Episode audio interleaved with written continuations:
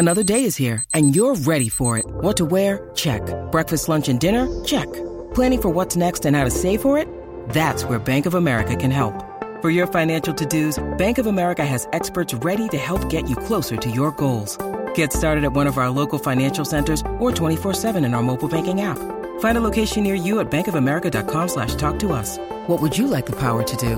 Mobile banking requires downloading the app and is only available for select devices. Message and data rates may apply. Bank of America and a member FDIC. When you need mealtime inspiration, it's worth shopping Kroger, where you'll find over 30,000 mouthwatering choices that excite your inner foodie. And no matter what tasty choice you make, you'll enjoy our everyday low prices, plus extra ways to save, like digital coupons worth over $600 each week. You can also save up to $1 off per gallon at the pump with fuel points. More savings and more inspiring flavors make shopping Kroger worth it every time. Kroger, fresh for everyone. Fuel restrictions apply. Hello, welcome to the Snooker Scene podcast. I'm Dave Hendon. This week I'm joined by Michael McMullen once again, and uh, this time we're talking about players we've interviewed. It's quite a free form uh, format, this one. We're just sort of yakking really about players we've interviewed, what we've learned from interviewing players, the best players to speak to, and uh, I guess what journalists are looking for when they interview snooker players. So the media mm. discuss. Well, we were just saying before we came on, we are going to start by talking about our first player interviews. Yeah. Mine was 20 years ago now. It was at the Welsh Open, 1998, and I was working then for the WPBSA. Not something I mention very often, but I was. And I just started there, and uh, I went over. It was the first tournament I suppose I went to really, in an official capacity. And there was a young player who was doing well called Paul Hunter, mm. um, who'd won a couple of matches and he was seen as sort of a rising star. And the Bruce, who was my boss, said, "Why don't you go and interview him?" Um, which was difficult because I hadn't interviewed a player before, and Paul hadn't really been interviewed that much before, and he, he was didn't know. And the thing is, in those days, now there's like media training and all yeah. that, and no one in those days told anyone how to do it, um, so, including the journalists, including the, the journalists. Yeah. yeah. So it was quite difficult. He was very shy at the time, just because he'd never. I think he, he felt a little intimidated, maybe by just you know the journalist coming and asking him questions and it wasn't great. He, of course, in the end, and not very, didn't take him very long to get really good with the press, really, really good, mm. and it was always a pleasure to interview. But um, yeah, I suppose it was we were both sort of learning how to do it in a way. Um, how did it go? It went. I mean, it went okay. You know, I didn't get loads out of him, but that was partly my fault. I'm not, I'm not blaming him at all. Um, but yeah, I think the point about this, and maybe we'll come on to this during the, the podcast, is everyone's different. Every player's different. Some players, I think, get it they understand what journalists are after, which is a decent story. And that doesn't mean a bad story, it means a story. Other players come in and just want to talk you through every shot they played, which frankly no one cares about, yeah. you know? So, uh, so that was my sort of uh, baptism of fire. Well, the, like. the, thing about that is the players must have been queuing up to get interviews, be, be interviewed by you after that, because of course he won that tournament. Yeah, yeah, yeah. I mean, I don't, I don't necessarily take any of the credit for that, but uh, yeah, he did. Yeah, and, and, of course the point with that was because he did so well and won that tournament and became a, a, winner, he then got used to being interviewed. Yeah. And therefore, after that, he you know he was great. He was really, really brilliant, Paul, always. Um, so that was my mm. that was mm. my first first time. Well, I started with probably the best player you could possibly start with, Ken Doherty, yeah. because he's just so good to deal with. Yeah. And I mean, I was a student at the time. It was 1996 and we had a college radio station and it happened it was like a one week thing that you did in your final year and it happened to be the week of the irish masters mm. so i thought wouldn't it be great to get ken doherty on and you know record an interview and then run it during the Irish Masters. And unbelievably, when you think about it, I mean, I was just some student, and I could have been absolutely anybody. But I rang. I think they were called Cuemasters at the time. Yes. Ian Doyle Stable changed their name a number of times, and they just gave me Ken's phone number. And I yeah. rang him up, and he was like, "Yeah, no problem at all. Come round my house on Sunday." I wow, this journalism's easy, yeah. isn't it? Yeah. I can honestly tell you that's the last time I was ever invited to a snooker player's house. Mm. Um, but I went round on a Sunday afternoon and it was about one o'clock, and his mum answered the door, uh, who sadly departed mm. last year, and um, she said he wasn't up yet.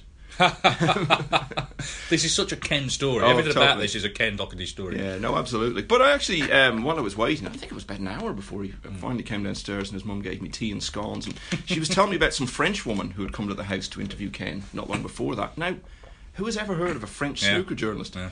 And she was saying how uh, she was quite scantily dressed, and she was asking her why she hadn't put her skirt on. I mean, this was all before I'd even had the. Inf- I thought this interviewing thing's fantastic. Yeah. You get you get this entertainment, yeah. but then the thing was, of course, this was the first time I'd used this this radio recording equipment. Mm. So I started asking Ken, uh, you know, my first question, and then thought, this isn't recording, is it? I said, sorry, Ken, I'm going to have to stop there. So now it was actually working perfectly. Right. Um, he actually seemed to be more comfortable with the equipment than I was. Hmm. But actually, if there's a tape of that in existence, which I doubt there is, the tape actually starts with me asking Ken the same opening question about four times, because it was only about the fourth time that I became in any way convinced it was actually recording.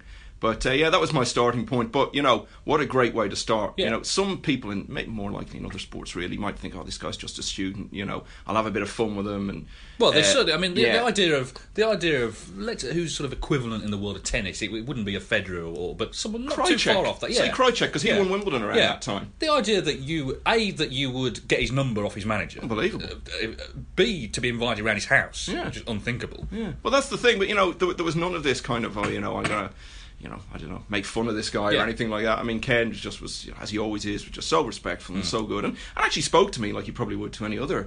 Uh, you know, a much more experienced journalist. So I mean, that, that was that was a great way to start. If it had gone, you know, the opposite direction, you could be scared off. Yeah. But uh, yeah, no, that certainly gave me the, the taste for more, I suppose. Yeah, I mean, I interviewed Ken a lot because Mm. I did a lot of the Irish papers, and you know, win or lose, he was always he would always answer in sentences, if you know what I mean. Yes, he would actually give you an answer, and he wouldn't hide the fact he was disappointed. Uh, when he lost, it wouldn't just be sort of platitudes. He would he would speak honestly, but he would speak, and that's the point. You know, if you're looking for quotes, a you want them to say something, and b it's got to be something meaningful. It can't Yeah. just be literally anything. It's got to be something that, that you can use. And him and Fergal as well, Fergal O'Brien, you know, always, very, very good. And I think that's, you know, you're either like that or you're not. But I do think, and of course, Ken's gone on to work in the media. He was one of those players, as I was saying at the start, I think he always understood what the media actually wanted. He spent a lot of time in the press room, which may, maybe helped. He got to know the journalists. Well, even that day in '96, I remember him saying he was asking me because I was doing the journalism course at the time, and um, he was asking me all about it. And he was saying, "Oh yeah, no, later on in life, I'd love to be involved in media." And of course, he does his own sports radio show. I don't know how many people outside Ireland know about that, but on on a Dublin radio station on I don't know is it Saturday or Sunday mornings, but he does say, and it's not snooker by any means. Like there's some snooker on it, but it's uh, it's all sports really. So he, he's on the other side of it now. But one, one thing I really learned, and I'm sure you found this too, you know, you'd only ever really seen snooker players being interviewed on television Yeah. before, and it's it's a bit more formal setup. Yeah, yeah. But a press conference, particularly you know, which is mostly print guys, or certainly was in those days, it's so informal. I mean, it really is just like a chat. And you get much better stuff there. And it took me a while to get my head around that because you'd go in and you'd see the likes of Phil and John Dee and Trevor Baxter and Clive. These guys have been around for years. And it was just so casual with the players. And uh, I, I just couldn't get my head around that for a while, actually. But of course, you know, you get far better stuff uh, by talking to players that way. And, you know, at that time, uh, you know, it was you know a regular group who went to every tournament and became so familiar with the players. So I mean, there were, there were no barriers there at all. Yeah, I mean, I don't want to say you know it was all better in my day. Actually, correction, I do want to say it was all better in my day. It was different because, like you say, Yeah. new, because newspapers actually had more power.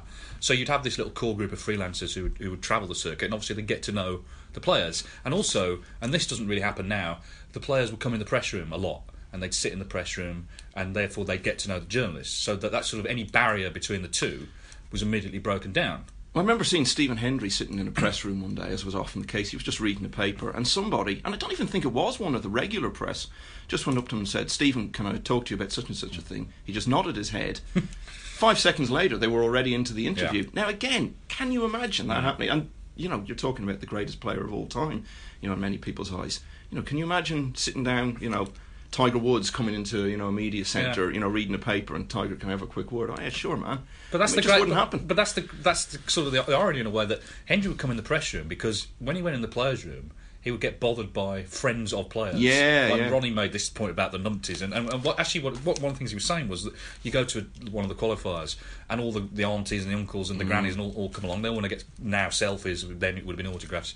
Mm. And Hendry obviously you know was trying to like stay focused in the tournament. You wouldn't get that in the press room. There would be it's sort of almost an unwritten code. If he came in during the interval in a match, he'd sit quietly, read the paper. You wouldn't speak to him.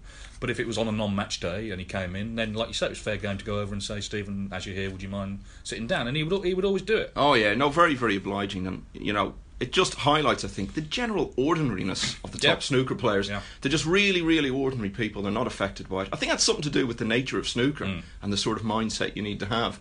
And you know, you can't be, you know, full of big ideas about Mm. yourself. And very, very few of, of even the greatest players, you know, ever have been. And obviously, that's made our job a lot easier over the years. Yeah, although of course I say like on a non-match day, Hendry very obliging.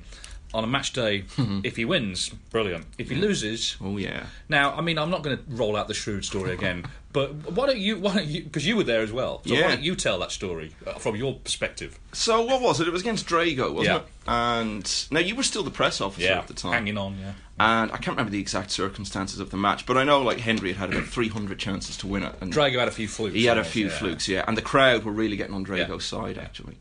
And then Hendry comes in. You can imagine. And it's just after he's lost to Campbell nine 0 as well. He's just after he's lost to Campbell 9 0. It's the same year that Higgins has overtaken him as world Yeah. number one. So you can imagine the mood he's in at this stage. He comes in, he sits down. I mean, my word. I mean, the atmosphere. And there was a lot of journalists there. There were a lot of journalists actually because. You know, snooker was at a real peak in Ireland at the time because it was, you know, mm. Ken Ken was at his peak. So Hendry comes in, and uh, nobody says anything. But of course, you were the one who had the responsibility Yeah. of getting something going. So you said, uh, obviously it's disappointing, Stephen. and he just turns around and says, shrewd. Yeah, And but it was the contempt, quite rightly as well. well, if you think of that, you know, sarcasmometer the comic book guy had in The Simpsons, you know, it's just exploded. Yeah. You know, I mean, it would have just gone through the roof at that stage. And uh, and after that, a few more people tried questions. I mean, even Phil, who was really good friends Yeah. with Hendry and Yeah. still is, I mean, you know, was asking him questions, and Hendry was just, you know, shrugging his Mm. shoulders and just saying absolutely nothing. And literally, shrewd was the only thing. Most of us actually were sitting there with our heads down. Mm. Nobody wanted to make eye contact with you or Hendry, you know. And I actually, some months later, I went, uh, I was looking through my, my notes, and I'd written down Hendry dot dot shrewd, and just presumably just to have something to do Yeah. to avoid eye contact, I'd actually put quote marks around the word shrewd. Yeah. Uh, yeah, no, I, I never saw anything as extreme as that, Mm. you know, in snooker or any other sport. But I mean, I, I'd had it earlier in the year when he uh, he was struggling. He'd lost his first match in the Irish Masters, and I asked him something or other, and he just basically turned and kind of snapped at me a bit. Mm. But do you know what? I, I think I don't think either of us. Really minded that kind of Mm. thing because we were huge admirers of Hendry and we knew that was just part of what he was like. He hated losing, which was why he won so much, and we just accepted that as part of the package. And it was almost a badge of honour to be Hendry's in those days. Well, it was a better story as well for him to say Totally, one, yeah. one word than to just trot out sort of meaningless platitudes that no one was interested in. Yeah. Um, and he had earned the right to be severely disappointed, as you say, like a great champion. He's going to hurt if he's in a bit of a slump. Of course, later that year he won the seventh world title. Had, a, bit, had a bit more to say then. Um, He's still talking. yeah. Now, um, Steve Davis, uh, I was I didn't cover the sort of glory years in the eighties, Hmm. and it's interesting. Towards the end of his career, he was the opposite. You couldn't shut him up in press conferences. I remember I, Yeah. wa- I had to walk out once just because he was going on and on and on. And the, I think there were some guys there who like who didn't cover snooker very regularly and were just delighted to be speaking to Steve Davis. And he sort of he, he sort of got up and he said, "I, I don't know if have you," you know, that sort of thing, because it just he just went on and on and on. And why not? You know, again, it's, it's, Yeah, he's yeah, earned the right to, to say as much as he liked. But I, I guess it, uh, like when you're at the very top also like you, you're being interviewed after every match Yeah. win or lose any tournament you're coming in and i guess after a while and of course it's straight after the match as well you know Yes. you've got no time to collect your thoughts That that is the thing. I mean, it would be better in one sense if you could have half an hour in between, which is actually what happens in other sports, like say in football. Mm. You know, you don't speak to the players till half an hour after the match. Uh, in snooker, it's not really possible, and I think a lot of that is because certainly in those days when you know there was a lot of newspaper coverage, the deadlines were really tight. Obviously, a lot of the matches finished late, so if you had any chance at all of getting it in the paper, you needed to speak to the players straight away. And also, it's not like the players are going back and having a shower in the dressing room, you know, straight after the match. So the obvious time to do it is straight after and inevitably players end up saying things that um, that they regret. Uh, or that they look back on later and say, "Well, look, I didn't really mean that." I probably felt I meant it at the time. There's a lot of that. It's like Judd Trump at the World Championship last season. You know, when he refused to speak to the press after the match against Rory McLeod. I'm sure ten minutes later, once he'd cooled down a tiny little bit, he probably regretted that. So, in one sense, it's probably the worst time to talk to players. In another sense, it's a brilliant time because you're far more likely for them to say something extraordinary. But you know, you talk about Steve there. you've got to remember the difference, even not so much in terms of his, uh, well, not just in terms of his standing. When he was at his uh, peak, he was the most high-profile sportsman in Britain. Yeah. So, although it was a very different media world, he didn't have Twitter and all the rest of it. You know, if he said anything out of place, it was going to be massive news. And of course, he had Barry guiding him. You know, and was very keen that you know there should never be any scandal surrounding him of, of any level whatsoever. So I think maybe that was that was part of it. That perhaps later on in his career, he was less high profile. The game was slightly less high profile in the media. He had a bit more freedom to say what he wanted. And Steve, you know, a, a bit like Ronnie now, you know, would just go off into all sorts of Yeah. topics Yeah. in his press conferences. But again, it was great. You got great quotes and great lines. Well, you've uh, you've dropped the Ronnie bomb there, so let's Yeah. uh, let's uh, introduce it. I mean, obviously, you know, there's huge fascination with, with Ronnie, and I mean, his press conferences. You could write several books on them, really, because they've Yeah. l- like sometimes it's very much from the heart and very kind of raw.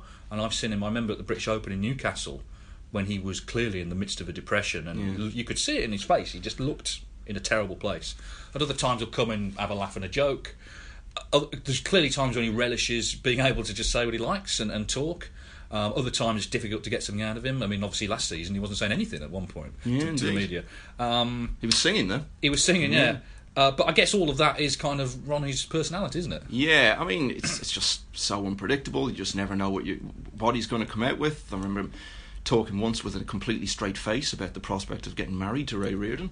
Which, Oh, you, know. you can do that now. yeah, well, this is it. You know, back back then it wasn't even legal. Yeah. You know, uh, but look, if you're going to talk about, you see, this is the difference. You know, with you know a lot of interviews, it's one on one. It's just you and the player. But most interviews with players are actually in a group environment, in a press conference. And of course, there's one Ronnie press conference that I think you know stands out head and shoulders above all the rest.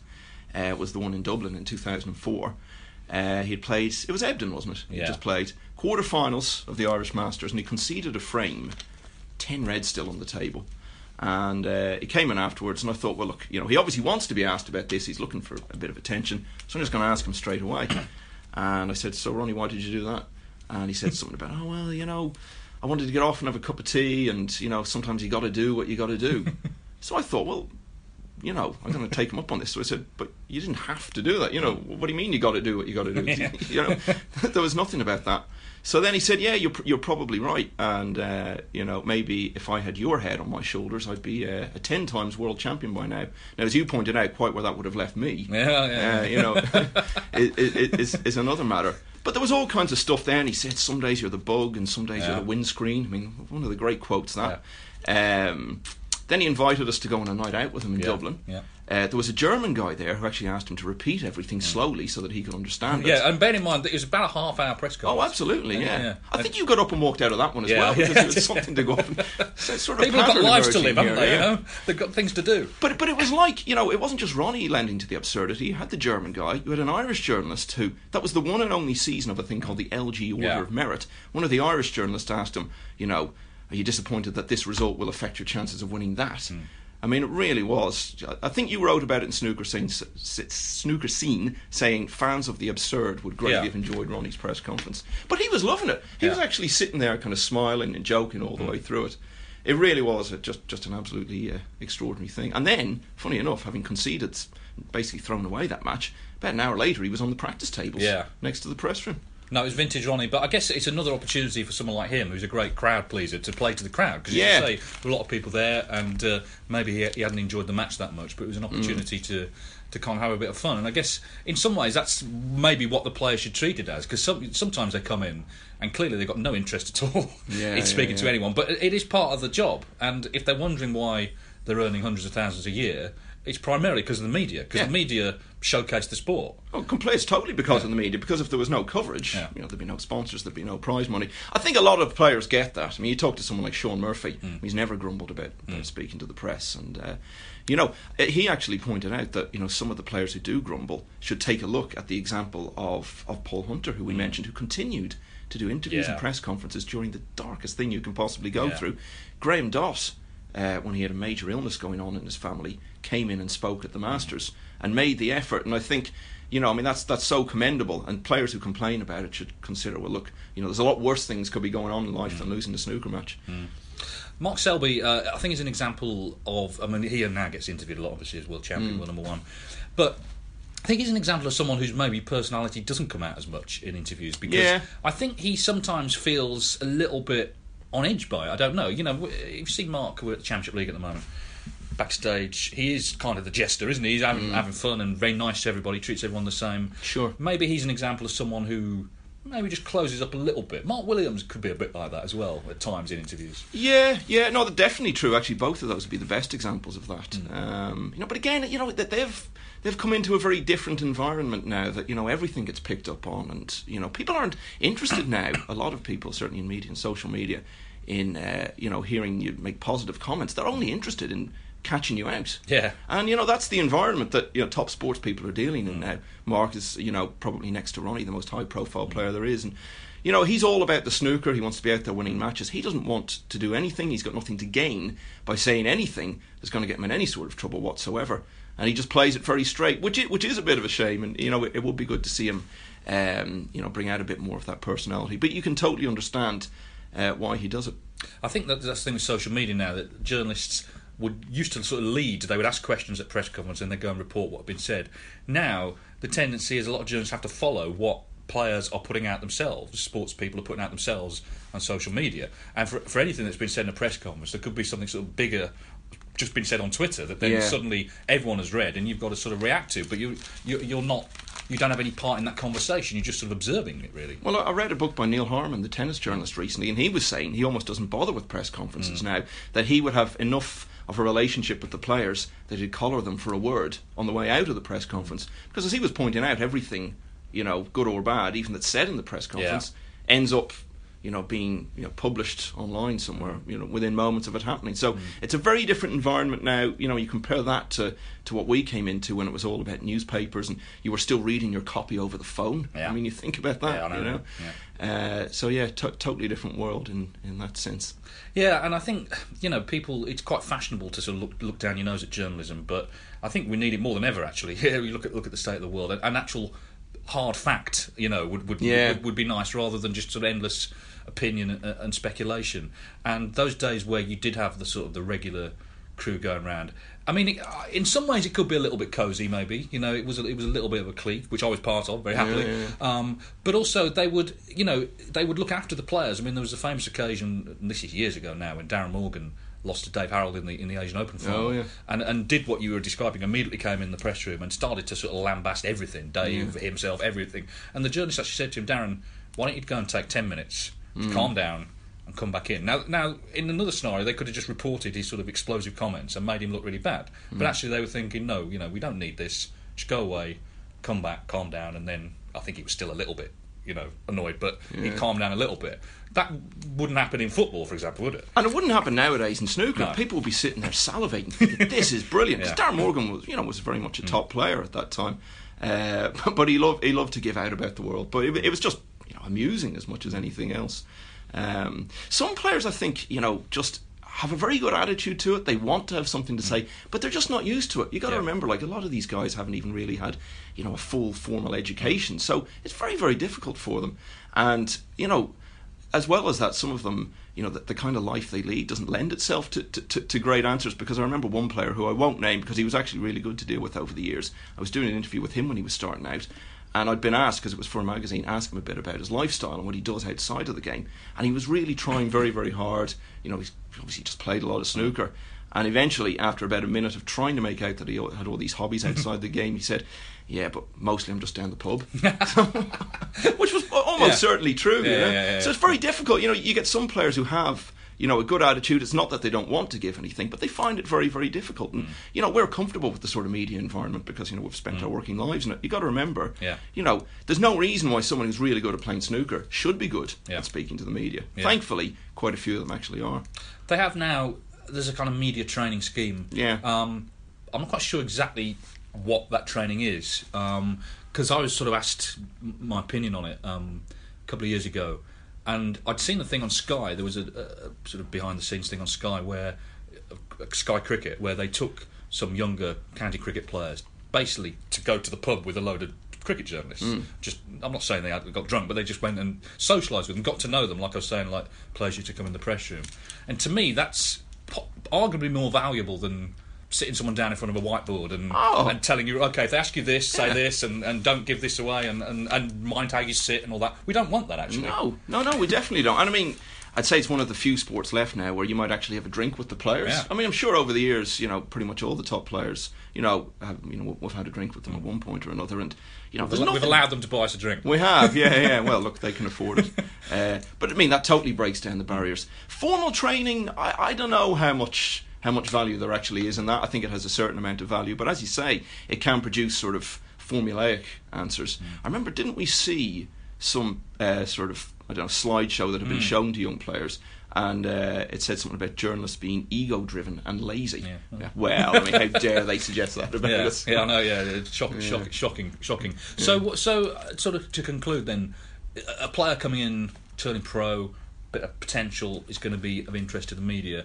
What advice could we give them about dealing with the media? I guess be yourself would be a good way to start. Yeah, because you know what? If you're not going to be giving great answers and great statements, that's just who you are, and it's not really going to change. And of course, certainly, from our point of view, we want them to be themselves and to, well, we want them to show their emotions, you know. And if they are greatly disappointed, then you know, let's let's hear about it and or at least show it in some way. And as you say, sometimes even things like the Trude incident or whatever, you know, that can be that can be a better story. And I mean, I remember one player, a current top player, but when he was an amateur, I was covering an amateur event, big amateur event, and he lost in the deciding frame of the semi final. I went up and said, "Can I have a word with you?" He nodded his head. I asked him one question. He started crying and walked off. Now he he was only very young at the mm. time, but. Uh, you know, if anything, you'd love it if that happened to a top mm. player. They'd probably be greatly embarrassed, but you know, and, and not because you would want to make them look bad or ridicule them or anything, mm. but you know, it'd just be fantastic to see that sort of uh, level of emotion. So, yeah, I suppose be yourself is the only thing. I would say the best thing to do is n- almost not give them any advice. Let them go in, and as you say, Paul Hunter, who was so uncomfortable with it at the start, but just by doing it and by doing interviews and warming to it, I mean, he became wonderful to deal with uh, in his in his later and uh, and more successful years. You must have though, you know, some really. You know, bad story. I don't mean I don't mean reflecting a player in a bad light, but just about an interview or something that went badly wrong. To be honest, a lot of the problems I've had have been actually arranging the interview. Oh, yeah. Like, because uh, one thing with snooker players is if you say I'll meet you here at two, it'll be three probably. Well, that's Yeah. how they turn up a lot. The following day. Yeah, exactly. And, and just getting people to ring you back and all that sort of stuff. Yeah, I mean, there's been look, there's been down the years have been usually when someone's lost. You know, one thing I'll say about this podcast. Everyone who's been on this, everyone who's been on this podcast has been has Mm. just said yes. No one's ever refused to come on. I haven't asked everyone in the game, obviously. Yeah, yeah, no yeah. one's ever refused to come on the podcast. You know, and you can just sidle up to a player and say, "Will you come on?" and they'll do it, and that's great. That there's not that barrier. You've got to go through agents and managers. Um, yeah, I think it depends what mood they're in. Sometimes people are, you know, have things going on that you don't know about off table, and that, that will affect their mood. But I think you know when you you know when to pick the moment, Yeah. and that that is actually I think we would both agree a key thing in arranging interviews is, is pick the time to ask the player. Yeah. Uh, you know, you can see what kind of form they're in if they're chatting to the other players and joking. You you know, you're not going to say to them after they've lost five four in the black, "Do you mind, you know, doing a half hour interview tomorrow?" So, so you do learn to gauge these things. One one thing, you know, I, I would have to say. Uh, you know, when you've more foreign journalists now in the game, and there can be a bit of a language barrier, and they're also coming from a slightly different sort of media culture, you get some really, really strange questions. Like the night Stuart Bingham won the World Championship, he was asked afterwards, um, "How do you figure out the angles Yeah. for the shots? Is it through a formula, Yeah. geometry?" Yeah. Which was just the strangest thing. And Stuart actually handled it well. He said, "I just couldn't honestly answer that question." and I think the same journalist had asked Shaun Murphy, who had just lost a fairly close world final and missed out on the chance of a second world title uh, ten years after his first. How would you have felt if you'd been playing a woman tonight? I mean, it's just so Yeah. strange, but it's just a very different media culture. It was all very sort of British based, you know, when we were starting out, and uh, it's something that the players uh, have to get used to now in the modern game. Well, in China as well. In China, um, you get some very strange questions, and also they're all translated, so they take forever Yeah. to, to sort of come back. And, and the- famously, when uh, when Ding won the China Open for the first time, he beat Ebdon along the way, Peter Ebdon. And the, the first question to Ebdon, so it's five 0 he's lost Oh, to this yeah. young kid. And the first question was uh, from this Chinese journalist. Uh, Ebdon, not Peter, Ebdon, how come you win World Championship? and uh, to be fair to him, he handled it really well. I suppose you have to really. Um, yeah, it's it's it's it's funny. I mean, I think my advice to players, as I say, would be yourself, and also understand that snooker journalists uh, in particular, and journalists in general, they're looking for a story, and it, not necessarily a negative story. I've seen so many times where people have, have tried to sell a really good story about the game mm. that makes players look good. They don't always get in the papers because sports editors aren't always interested in that. But there's no there's no real general agenda. You know, we're just trying to report the game. Some people, non-snooker specialist journalists, mm. can have a bit of an yeah. agenda. They come equipped with one, and I'll give you an example. The World Championship in 2000, John Parrott 12-8 up against Joe Swail in the last 16. Joe comes back to win 13 12, comes in talking about his recently departed mother, and he was in tears and what it all meant to him to be in the World Quarter Final. John comes in, and I mean, John Parrott, like, you know, great to interview and would never want to be at the centre of any uh, controversy. So uh, he comes in and uh, I think Joe had beaten him a few times over the previous couple of seasons. And he says, and in tribute to him, saying, great player, and he's been a real pain in the neck yeah. uh, to me over the last couple of seasons. Now, he didn't mean it in any sort of bad way, he just meant he keeps beating me. He was reported the following day in one of the papers as, you know, fighting behind the scenes, you know, among yeah. the players, calling each other a pain in the neck. Yeah. Um, so you got to be wary of that sort of thing. I mean, that's that's always been around mm. to some extent people like that have the agenda. But I suppose if you're a specialist snooker journalist, you don't want to fall foul of any no. of the players. And the thing is, it's not just the player in question you'll fall foul of if you stitch him up, because he'll talk to other players because they speak to each other so mm. much. And you know you could really damage your future prospects for any sort of interviews and that. And it's generally worked uh, pretty well over the years. I think the relationship between you know the, the established snooker media and the players.